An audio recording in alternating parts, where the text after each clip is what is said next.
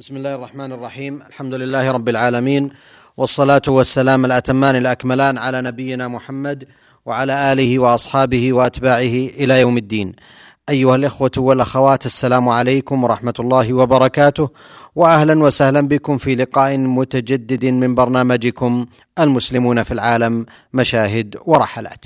لقاء أسبوعي معتاد نعقده مع ضيفنا الكريم معالي الشيخ محمد بن ناصر العبودي الرحالة والداعية المعروف متحدثا لكم عن بعض من زياراته ومشاهداته لأحوال المسلمين في العالم معالي الشيخ محمد باسم مستمعي ومستمعات إذاعة القرآن الكريم يسرني أن أرحب بكم وأشكر لكم هذا التواصل المبارك للتحدث عن أحوال المسلمين وقضاياهم. معالي الشيخ محمد إستونيا هي المحطة التي توقف الحديث عنها في الحلقة الماضية. ووعدتم في اللقاء الماضي أن تواصلوا سرد بقية المشاهدات التي وقفتم عليها إبان زيارتكم.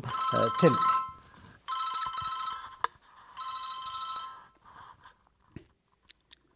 بسم الله الرحمن الرحيم. الحمد لله رب العالمين. وصلى الله وسلم وبارك على عبده ورسوله نبينا محمد وعلى آله وأصحابه أجمعين.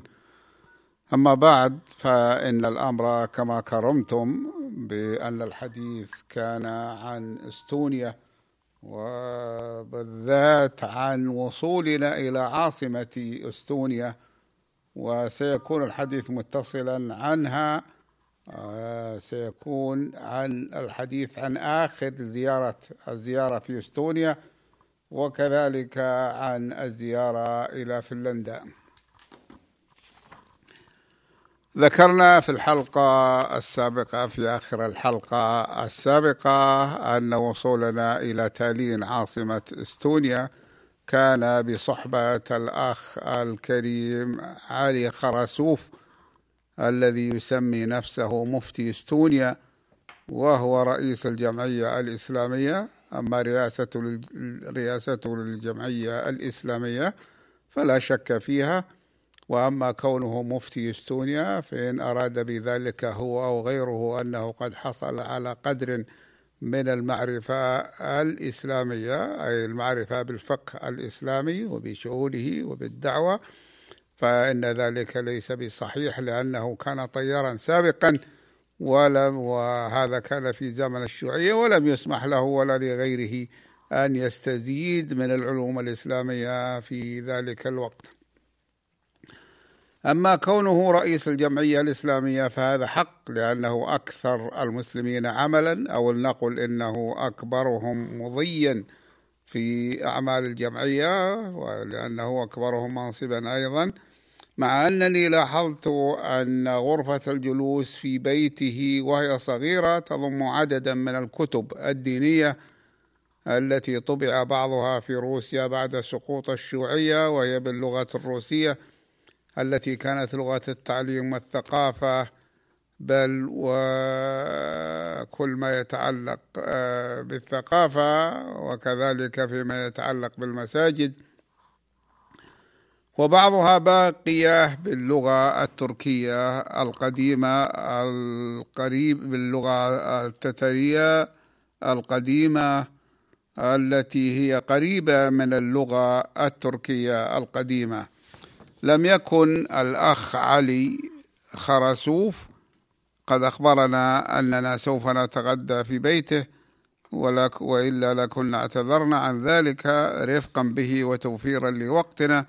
ولكوننا تكدرنا من حال الركود التي عليها الجمعية الإسلامية تحت رئاسته وهو بلا شك تكدر منا لكوننا لم نأخذ بما أراد منا أن نأخذ به.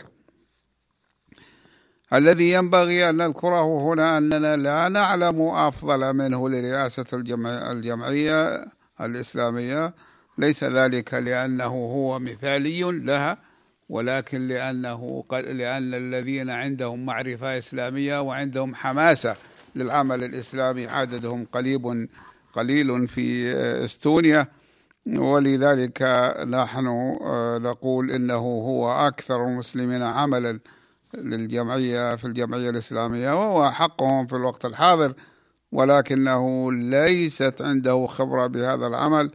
وليست عنده خبرة بالتعامل مع إخوانه المسلمين الذين يمكن أن يساعدوه على العمل الإسلامي. لم يكن الأخ علي بن عبد الله خراسوف قد أخبرنا أننا سوف نتغدى في بيته ومع ذلك آه، ذهبنا معه إلى البيت. لكن سألناه ونحن نسير عن اسمه واسم أبيه الكامل.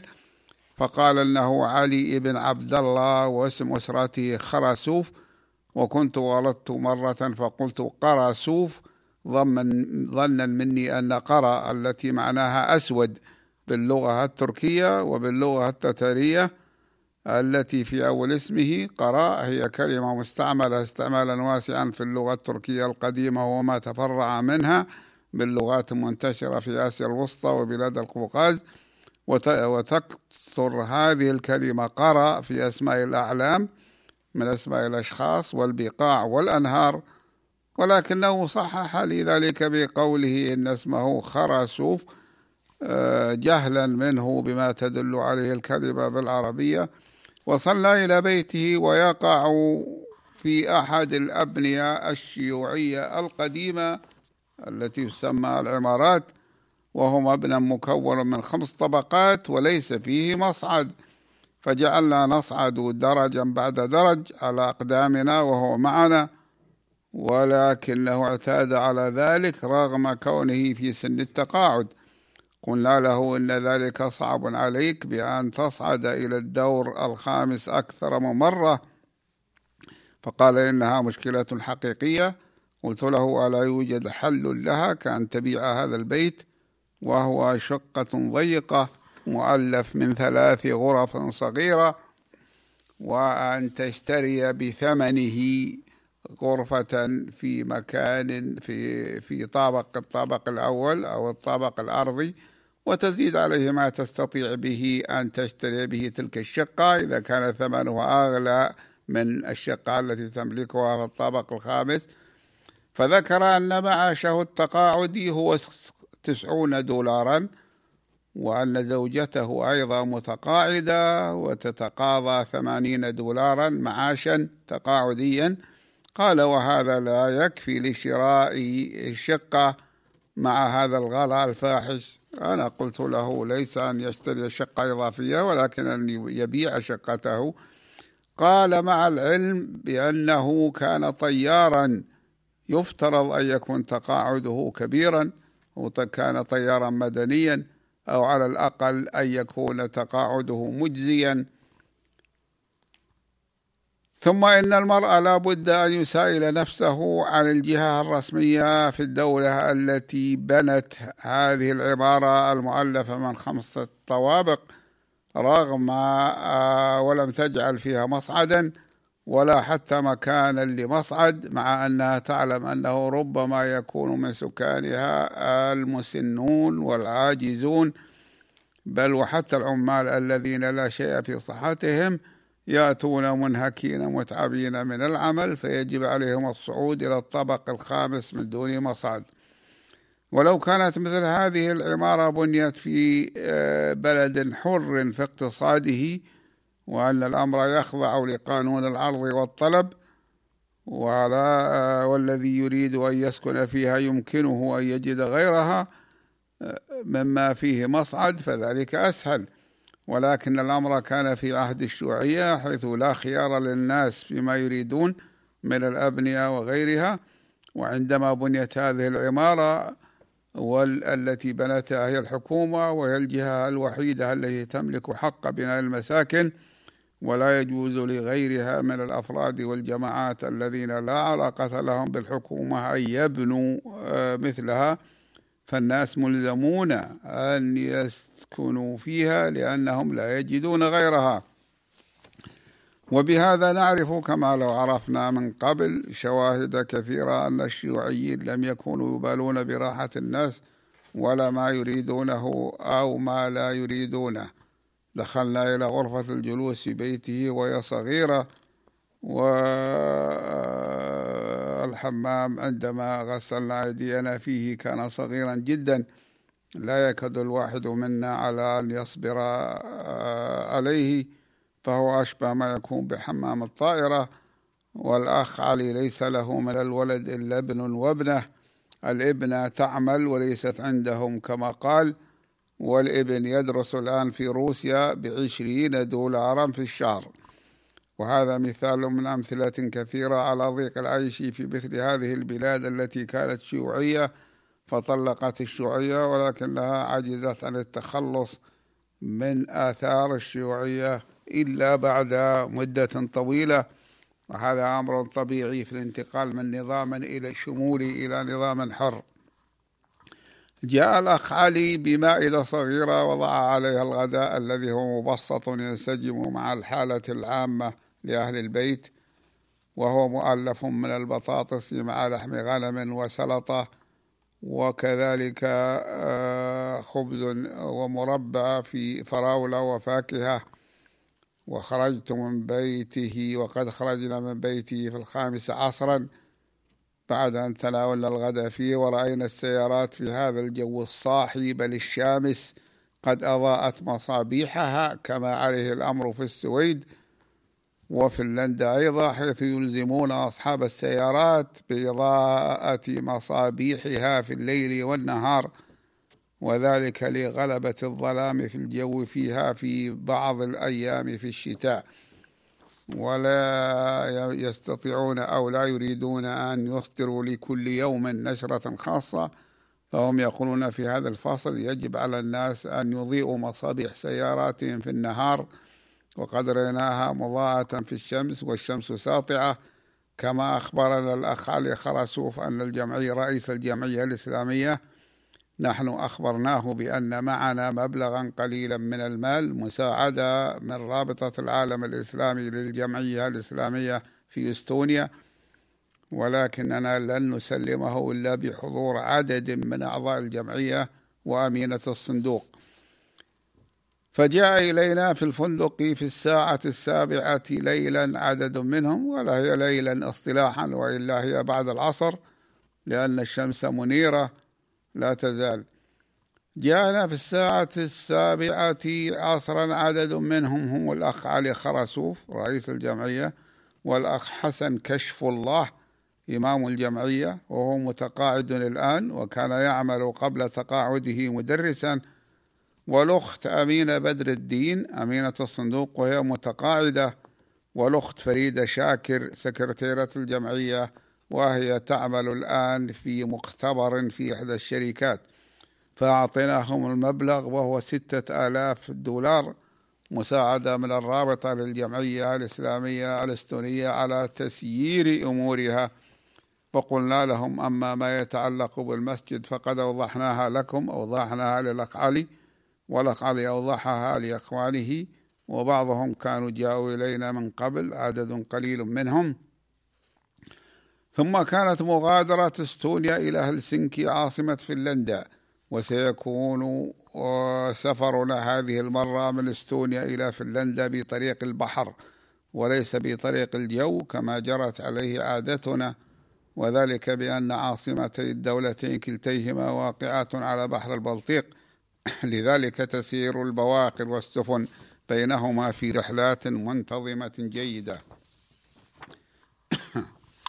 ركبنا مع سيارة وجرى سائقتها امرأة. ورأيتهم كتبوا على السيارة لفظ تاليكا وقالت السائقة المرأة إن هذا هو اسم التاكسي بلغتنا مع أن اسم تاكسي صار الآن علما في أكثر اللغات على سيارة الأجرة مهما اختلفت اللغات ومنها البلدان العربية على سبيل المثال. وصلنا إلى محطة السفن آه، والعبارات. في آه، في ميناء ميناء تالين وهي كلها نظيفة جدا. فوجدنا أن على مكاتب الجوازات جوازات المغادرة ضابطات مثل قدومنا من جهة المطار وليس ضباطا. ورأيت الضابطة التي وقفنا عندها رأت جوازي فاستغربته. وجعلت تتعجب من لباسي العربي الذي في صورتي فيه وتريه آه، صاحبة لها زميلة لها بجانبها. ثم تقف هذه وتأخذه وتريه أخرى. ورأيت بعضهن يريد آه، ورأيت بعضهن يريه بعضا كما قلت. وكذلك تريهم أشياء في جوازي لا أدري ما هي. إلا أن يكون ذلك كثرة أختام الدول المتباعدة فيه من أستراليا إلى أوروبا وروسيا وقبل ذلك في بلدان أخرى عديدة. ثم خرجنا للباخرة ونحن نسحب حقائبنا إذ لا يوجد حمالون في المحطة. وذلك أن معظم المسافرين يسافرون دون أشعة دون أمتعات ثقيلة. وكانت المشكلة أننا وجدناهم نصبوا درجة عالية للصعود إلى الدرجة الأولى في السفينة التي اشترينا تذاكرنا فيها ويشق علينا حمل حقائبنا لأن كل واحد منا معه حقيبة يدوية وحقيبة كبيرة إلا أن أحد عمال السفينة حمل الحقيبتين الثقيلتين ورفعهما للسفينة فأعطيناه حلوانا أي بخشيشا أرضاه. ورأينا الدرجة الأولى في السفينة فاخرة في كل شيء يتعلق بالرحلة مثل الأثاث الذي كان مماثلا آه، للأثاث في فنادق الدرجة الأولى الفاخرة والأطعمة الخفيفة والمتوسطة التي عرضوها على هيئة مائدة مفتوحة. فيها شرائح سمك السالمون الأحمر المدخن. وأنواع اللحوم الأخرى بل والأسماك وفيها الإربيان كما يسمى باللغة العربية الفصيحة وهو الروبيان بلغتنا العامية وهو الجمبري باللغة المصرية واسمه بالإنجليزية الشريمب وأبرون. شريمب وأبرون كلاهما اسم له. وفيها والغريب بهذا هذه المناسبة أنه طرأ على ذهني اسمه باللغة البرتغالية فاسمه الكامرون وقالوا إن سبب تسميتهم بالكا سبب تسمية الكامرون القطر الأفريقي في غرب أفريقيا أن البرتغاليين أول من وصله من الأوروبيين رأوا الروبيان الذي يسمونه في بلادهم الكاميرون كثيرا منه فسموه الكامرون ولا يزال يسمى باللغة البرتغالية التي يتكلم بها البرازيليون الكامرون وإذا وصلنا إلى المطاعم طلبناه منهم بهذا الاسم ولا يعرفون له اسما غيره. ورأينا في الدرجة السياحية أنهم أحضروا الأشربة متعددة. ما كان منها حلالا وما كان حراما علينا ولكنهم لا يبالون بحرمته كما هو معروف. ومنها أنواع المياه المعدنية مما خلطه الغاز ومما أبعد عنه وكذلك عصير الفاكهة المنوعة. ويخدم هذه الدرجة مضيفات وهن فتيات أكثر عملهن مراقبة الراكب وتركه يختار ما يريد سواء من الأمكنة في هذه الدرجة أو من الأطعمة والأشربة فيها إلا إذا احتاج إلى مساعدتهن. على ذلك وجدهن حاضرات ناظرات وهن أيضا نظيرات بالضاد. ومن الأشياء الحسنة التي فعلوها في هذه الدرجة الأولى من السفينة أنهم جعلوا موائد للكتابة أو وضع الأشربة أمام بعض المقاعد. لمن أراد أن يكتب والسفينة واقفة أو سائرة فعل ذلك. ووضع ما معه من طعام أو شراب على المائدة بجانب موضع الكتابة فيها. هذا أمر مهم جدا. وقد رأيت في هذه الدرجة وقد رأيت في هذه الدرجة الأولى أنواعا من الشاي. وضعوا منها الشاي الممزوج بالليمون مع قليل من السكر ومنها شاي الأعشاب والشاي الأخضر والأحمر المعتاد. وكل هذا في الدرجة الأولى بالباخرة. ومع ذلك لم أرى الركاب فيها كثرا بل إن عشرين بالمئة من مقاعدها هو مشغول وسائرها خال. وذلك على آه، بلا شك سببه غلاء سعرها النسبي. أما الدرجة السياحية في السفينة فإن الناس فيها كثير ولكنهم لم يملأوا مقاعدها. ورأيت فيها من خلال اطلاعي على مقصفها أن الناس يشترون ما يريدون من طعام أو شراب وليس مجانا مثلنا أهل الدرجة الأولى. ثم تحركت السفينة من ميناء تالين في العاشرة والنصف ضحى وهو الموعد المقرر لتحركها في الأصل أي لمغادرتها الميناء. متوجهة إلى ميناء هلسنكي في فنلندا وقالت لي إحدى المضيفات إن هذه السفينة هي نرويجية فليست إستونية ولا فنلندية وأنها تذهب إلى النرويج أيضا فهي ستذهب بعد هلسنكي إلى ستوكهولم ثم أسلو عندما سارت في البحر لم يكن فيه ما يستحق أن نصوره لأنه ما ثم إلا الماء والسماء كما قال أحد الأدباء القدماء في وصف حالة في البحر مثل هذه الحالة فليس فيه جزر ذات منظر مميز ولا جبال عالية بل إنه ليس فيه شيء من ذلك. ولولا أن بعض السفن قابلتنا لم يكن فيه شيء يستحق النظر وهي سفن بيض بعضها كبير. وقد كانت سفينتنا تسرع في سيرها ولا غرو في ذلك لأنهم وصفوها أنها جيت شيب أي سفينة نفاثة. ليس المراد بذلك آه، سرعتها كسرعة الطائرة النفاثة ولكن المراد بذلك مستواها سواء في السير أو في آه، التجهيزات. انقضى الوقت بسرعة ما بين تالين وهلسنكي على ظهر هذه السفينة الممتازة. وكان ركاب الدرجة الأولى كلهم من الأوروبيين. ليس معهم أحد من العرب غيرنا أنا ورفيقي في الرحلة الأستاذ رحمة الله بن عناية الله تركستاني وقد انطلقت ألسن بعضهم عندما شربوا فأخذوا يتحدثون معنا بأشياء غير مهمة. وبعض الجادين منهم لم يفعلوا وإنما انصرفوا إلى أوراق معهم يقلبونها. ويكتبون فيها أشياء وربما كانوا من العاملين في الشركات أو دور الأعمال التجارية الكبيرة. ولاحت هلسنكي على البعد لأنه لا توجد موانع دونها تمنع من رؤيتها على البعد. ورأينا ميناءها حافلا بالسفن منها سفن كبيرة وأخرى صغيرة وكان من بينها سفينة كتبوا عليها Viking Lines أي خطوط الفايكونغ. ولا غرابة في ذلك لأن هذه هي بلاد الفايكونغ. والمراد بذلك بلاد البلطيق وليس فنلندا وحدها بل إن أشهر مواطن الفايكونغ هي السويد.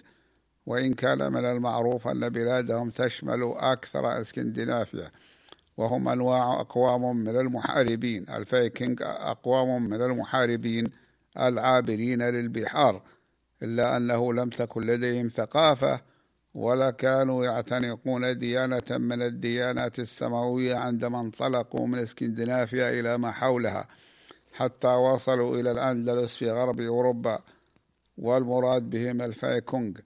وقد ذكرهم المؤرخون من المسلمين. وقرأت كثيرا من أخبارهم في الكتب العربية الأندلسية والمغربية ولكنهم لم يكونوا يسمونهم الفايكونغ.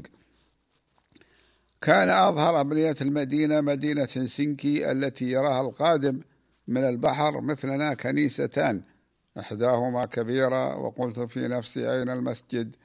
مع العلم بأنه توجد في هلسنكي أماكن عديدة تقام فيها الصلوات وبخاصة صلاة الجمعة سيأتي الكلام عليها ولكنها كلها ليست بذات المظهر المميز للمساجد من القباب والمآذن ونحوها.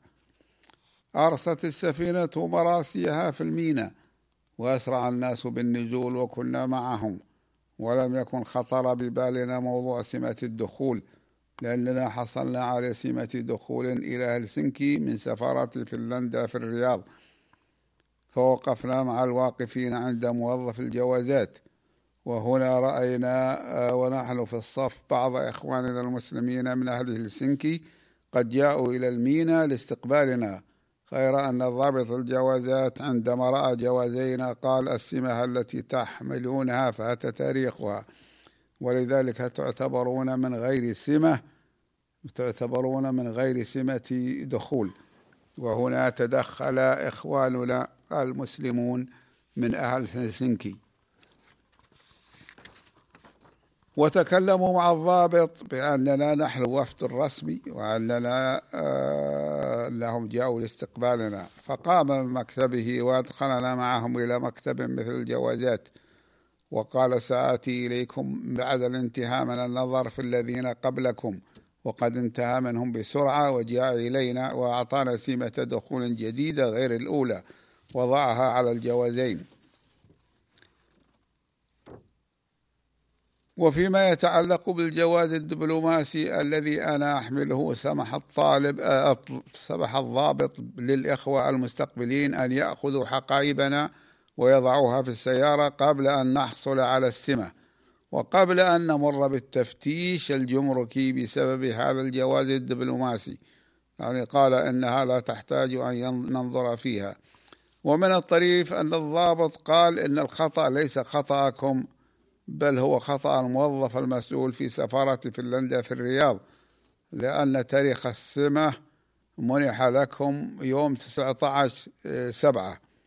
لأن تاريخ السمة منح يوم 19 سبعة يوليو.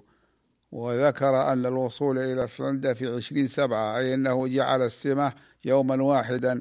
ولا شك في أنه أراد أن تكون شهرا وأن مدتها تكون إلى 20 أغسطس ولكنه غلط. ولذلك منحناكم السماء من دون توقف.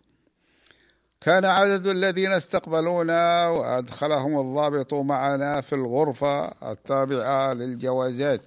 يعني غرفة لا يدخلها الناس في المعتاد. على رأسهم الأخ علاء الدين ابن محمد علي ماهر وهو مصري حاصل على الجنسية الفنلندية وهو نائب رئيس الاتحاد الإسلامي الفنلندي ومنهم الشيخ وليد حمود إمام مسجد راء الرابطة الإسلامية الفنلندية. كان الضابط يتكلم بعفوية وبساطة مع الأخ علاء الدين وبسهولة متناهية. ركبنا بسيارة الأخ علاء الدين وقال حظكم, حظكم اليوم طيب لأن الجو بالأمس كان حارا ورطبا. أما اليوم فإنه جيد. ودخلنا مع شوارع هلسنكي المعتادة الفاخرة والمراد بالمعتادة التي عرفتها واعتدتها واعتدت على رؤيتها واعتدت رؤيتها في زيارتين سابقتين. إحداهما مضت لها قرابة ربع قرن والثانية قبل سبع سنوات.